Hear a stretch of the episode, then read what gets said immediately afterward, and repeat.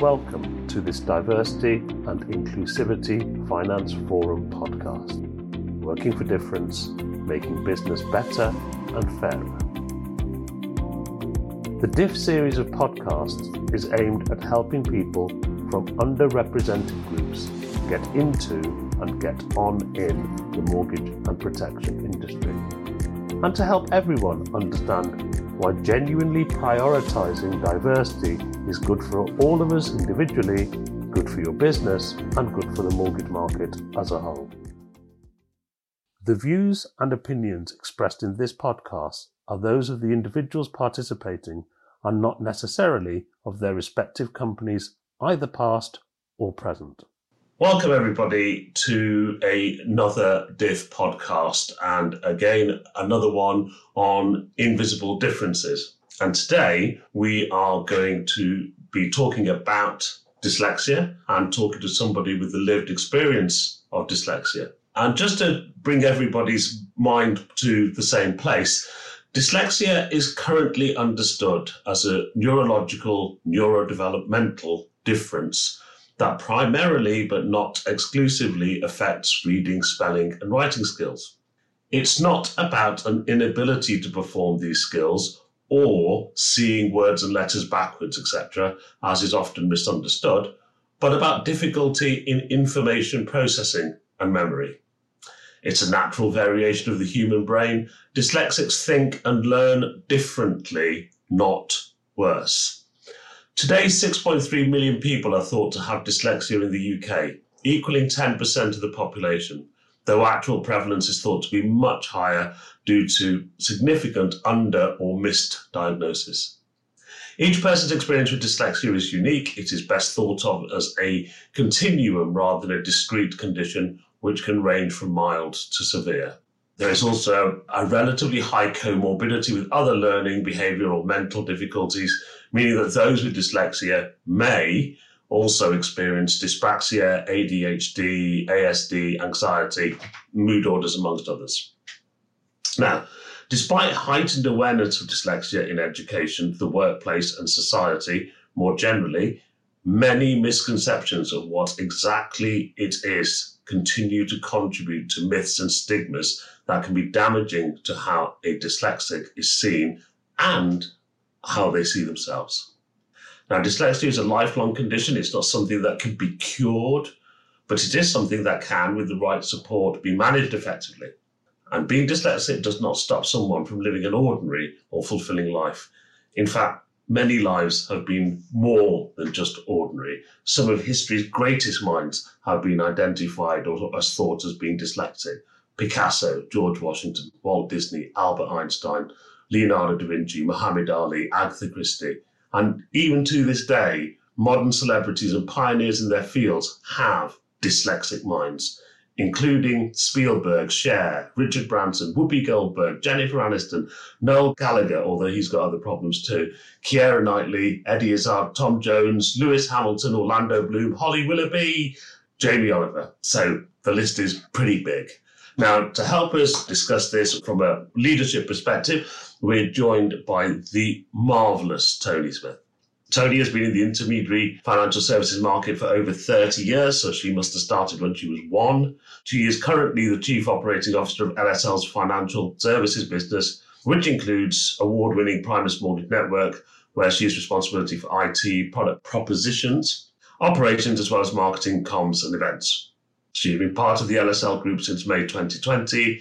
Previous to this, her history included Openworks, Zurich, and Allied Dunbar. And talking to us about her lived experience as somebody with dyslexia is the truly, truly marvellous Tracy Burton. Tracy, would you like to introduce yourself? Of course. Hey, Barrett, thank you so much for asking me to take part in this podcast. I'm absolutely delighted to be here today to share my experience and hopefully give some guidance for some of your listeners today. As you said, my name is Tracy Burton and I'm Senior Corporate Account Manager at HSBC. And I've been working in the financial industry for around 24 years now and, and loving every moment of it. Where do we want to start, Tracy? Shall we start at the beginning about when you were young and through to when you were diagnosed with dyslexia and some of the issues you felt? And then we can go over and talk to Tony about what she thinks about these things. Yeah, I'm more than happy to share my story. So, if you go back to my childhood, really, although I had some amazing friends and teachers, school wasn't really a place that I enjoyed very much, to be honest. I found it really quite hard and I just couldn't figure out why I wasn't able to keep pace with my lovely friends and go home and really not understand what I've taken in that day and school picked up on the fact that I needed a little bit of help. And I'm sure everybody listening remembers the remedial table. And I used to dread it that my name got called out and I'd have to go for a few hours every other day to go and sit with Miss Evans and some of the other children in my class to go and sit on the special remedial table, which I found really quite embarrassing daunting. And it kind of stuck with me really. So my childhood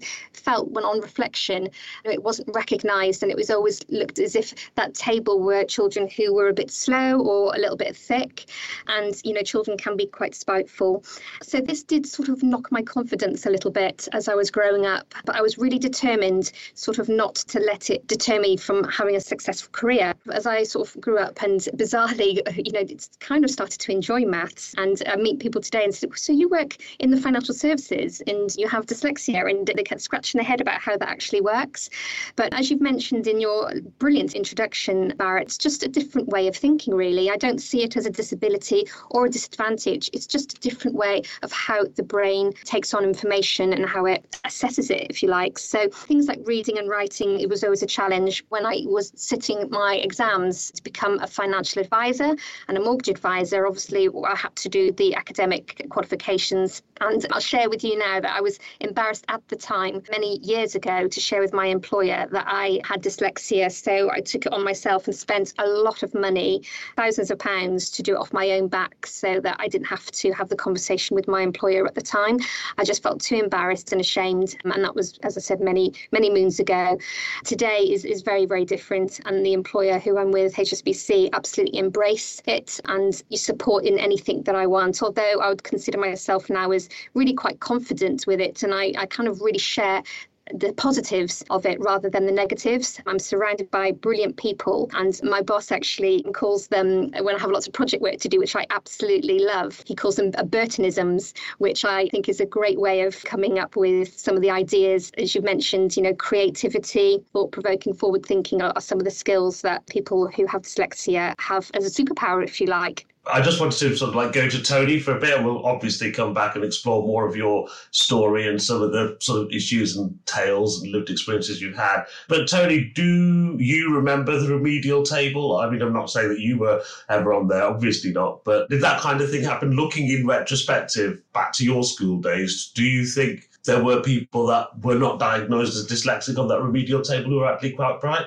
100% I do, Barrett. I absolutely remember the remedial table. And it sort of almost makes you hang your head in shame, really, that as a society, we just clubbed people together that either didn't want to learn or couldn't learn in a standard way. Schools to this day, I think, you know, they've, they've come a long way, but there is a bit of a one size fits all, isn't it, in terms of the curriculum and how you learn. But good to see that advancements are being made. I was just going to ask you, Tracy, actually, if you don't mind. Clearly, your previous employer, you know, where you were embarrassed to talk about dyslexia and you took the time out and, and personally funded your CeMAP exams, things have obviously changed from that experience to where you are today in HSBC, and it sounds like it's a really positive environment for you. What do you think has caused that change? And then probably a second part would really be what else do you think we can do? I'd love to know from your perspective as a sort of business leader what we can do to help even further. I think awareness plays a massive part here. And like all other areas and some of the other previous podcasts, Barrett, that you've done on diversity and inclusion, things have come a long, long way over the last five to 10 years, I would say. So by all means, people are understanding it a little bit more. And I think social media and Google certainly help with the information that we have to hand to understand these different ways of learning. And also, I'm a lot more confident confident than I was. So I think, you know, new people into our industry and even children of people listening to this podcast may not have the confidence to talk about it and may go through that embarrassment of admitting to these things because they don't want to be perceived as being thick, for example. A couple of instances, if I can share, if you don't mind. Quite recently, I was at a dinner table within our industry and I was surrounded by some quite senior people within our industry from all different backgrounds, and neurodiversity came up as a topic. And somebody sat next to me, he was quite senior, said, Oh, isn't that when you're a little bit thick? Which kind of horrified me a little bit. And that struck me that the awareness still isn't quite where it needs to be on this topic. So there's still a great deal of work to do, I think. And also, I think uh, a very timely reminder that language is important and can actually hurt people. So careful what you say and how you say it and where you say it, because you may not mean to upset someone, but you could quite easily do so. I'd be interested, Tony, to come to you and say right now that you're a very, very senior person in a really big organization on the distribution side. Do you help somebody who said, I want to be a mortgage broker, but I have got these issues in taking my CeMAP exam. How would you now be able to help that person? We do lots of things actually, Barrett, and I'm really proud of what we do. I think the most important thing is to make people feel that they can share the fact that they've got dyslexia. We'll ask Tracy in a minute, but often it's referred to as a disability, and, and I don't see it that way. We don't see it that way. It's just a different way of learning and a different way of absorbing information. First of all, we work really closely with the British Dyslexia Association. We've been working with them now for a number of years.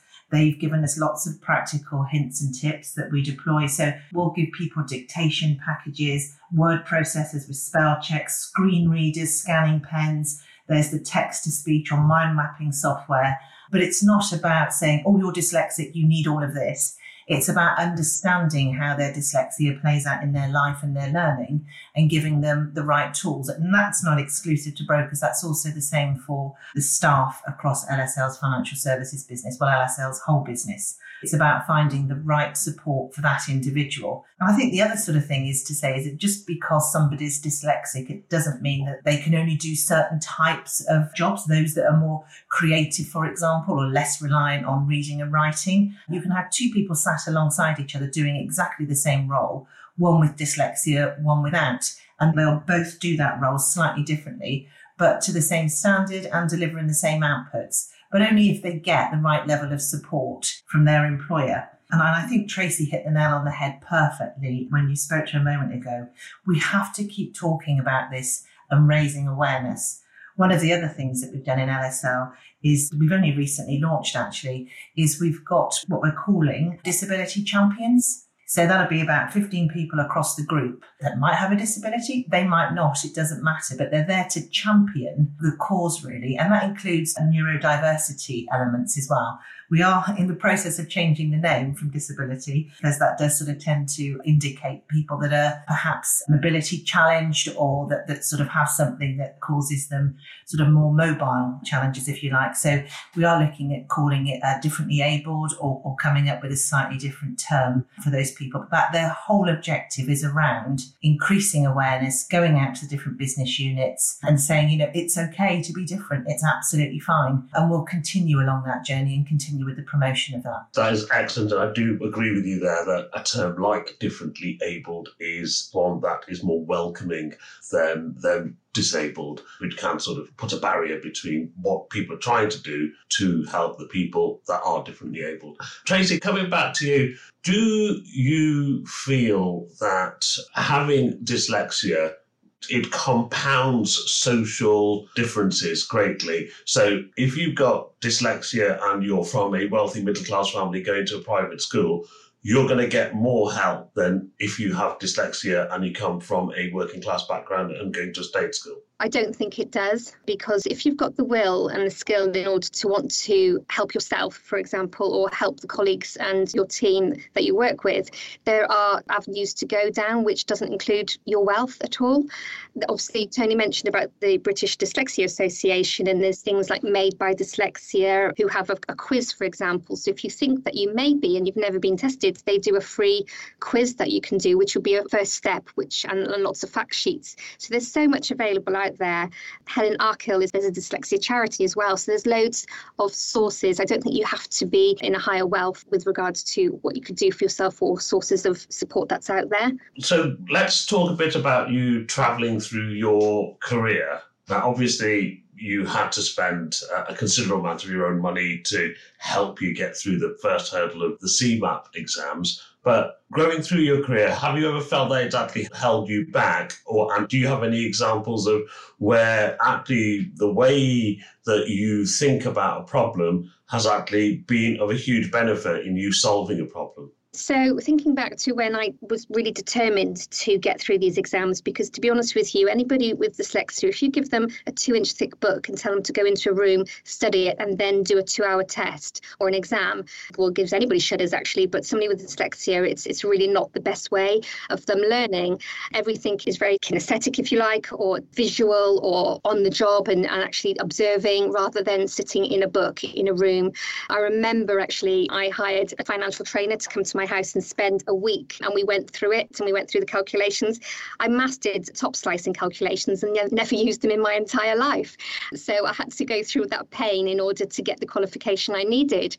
And I think that's the same in schools as well, that we focus a lot on one way of learning rather than looking at other ways that we can embrace these different ways of learning and helping and supporting people get further in their careers. So, you know, there are so many things out there that we can think about and how we adapt Another example that's just popped into my head I was at an awards ceremony a couple of weeks ago, and I was very delighted to be presenting the Diversity and Inclusion Award at the end of the night.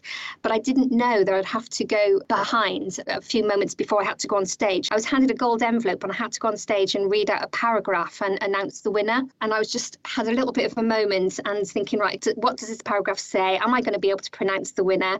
Things like that. And it's kind of having the forward thinking to think about is this person going to be okay? Do they feel comfortable?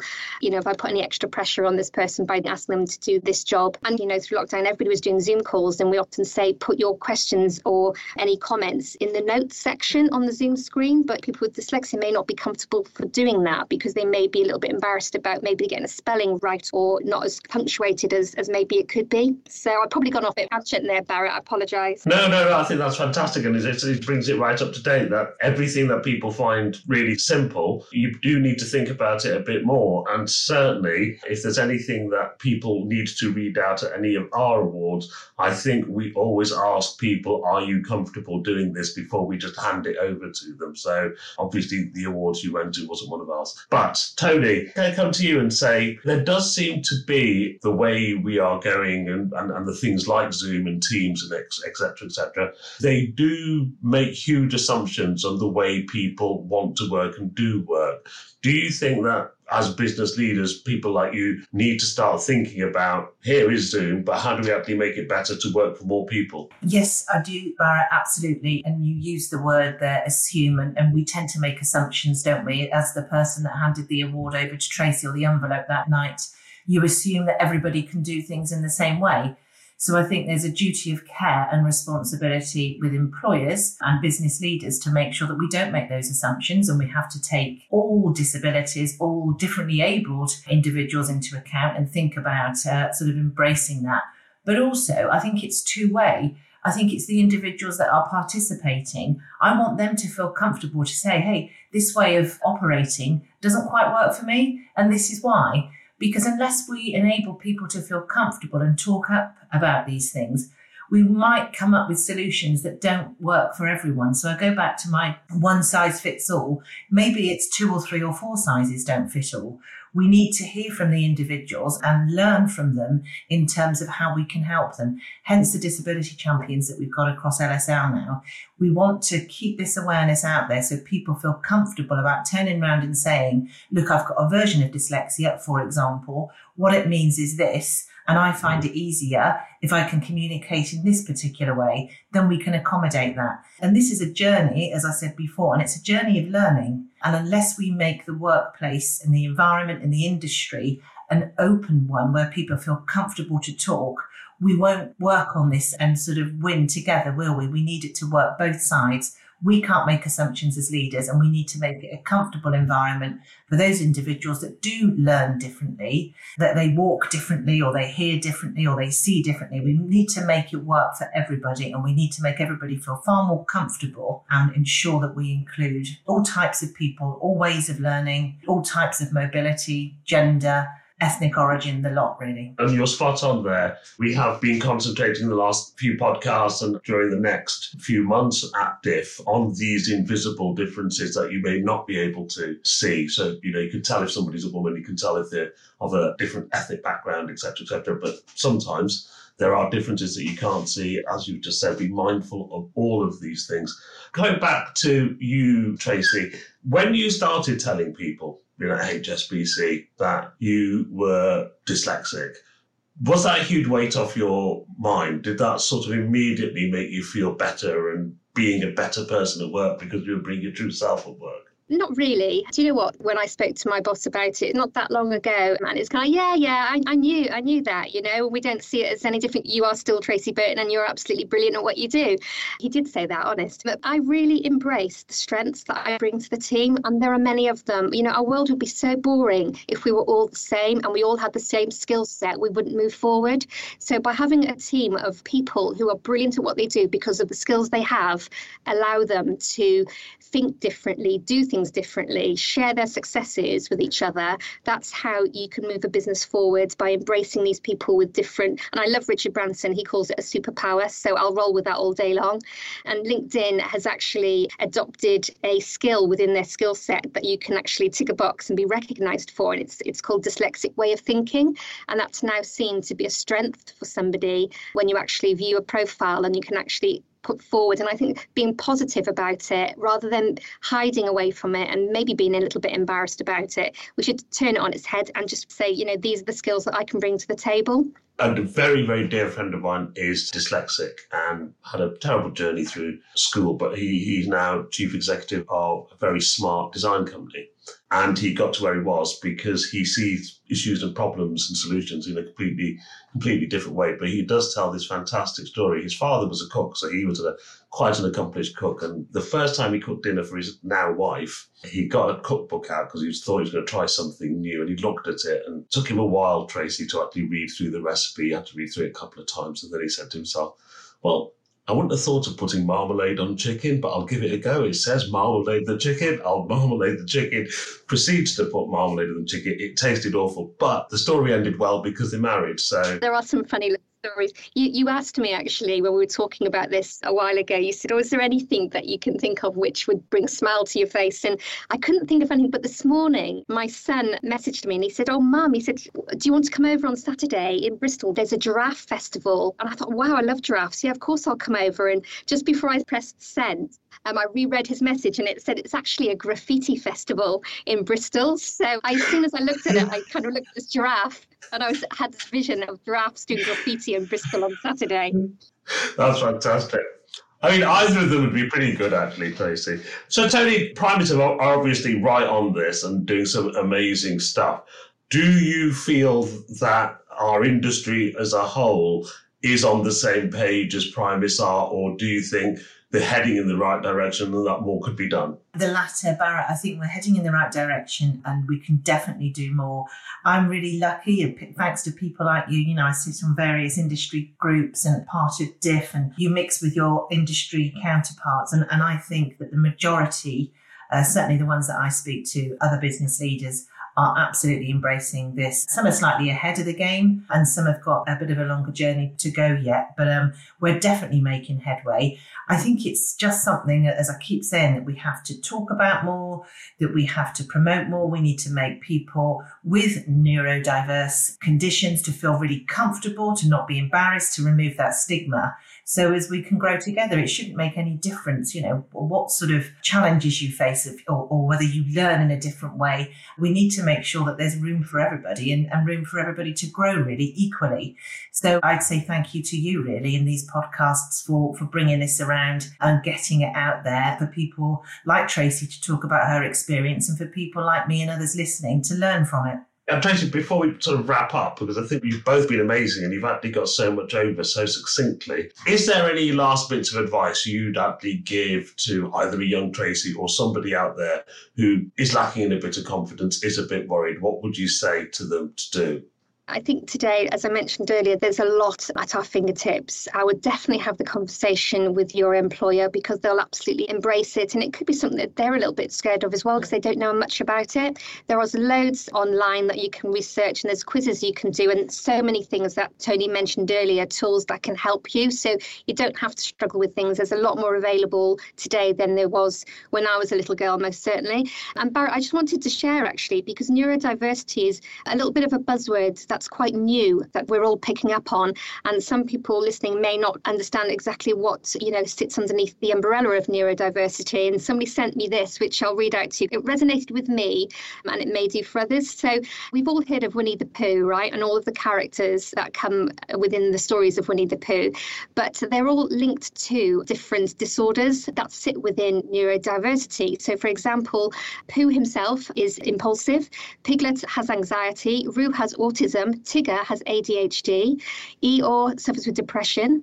Rabbit is OCD. Kanga is social anxiety. And Owl is dyslexia.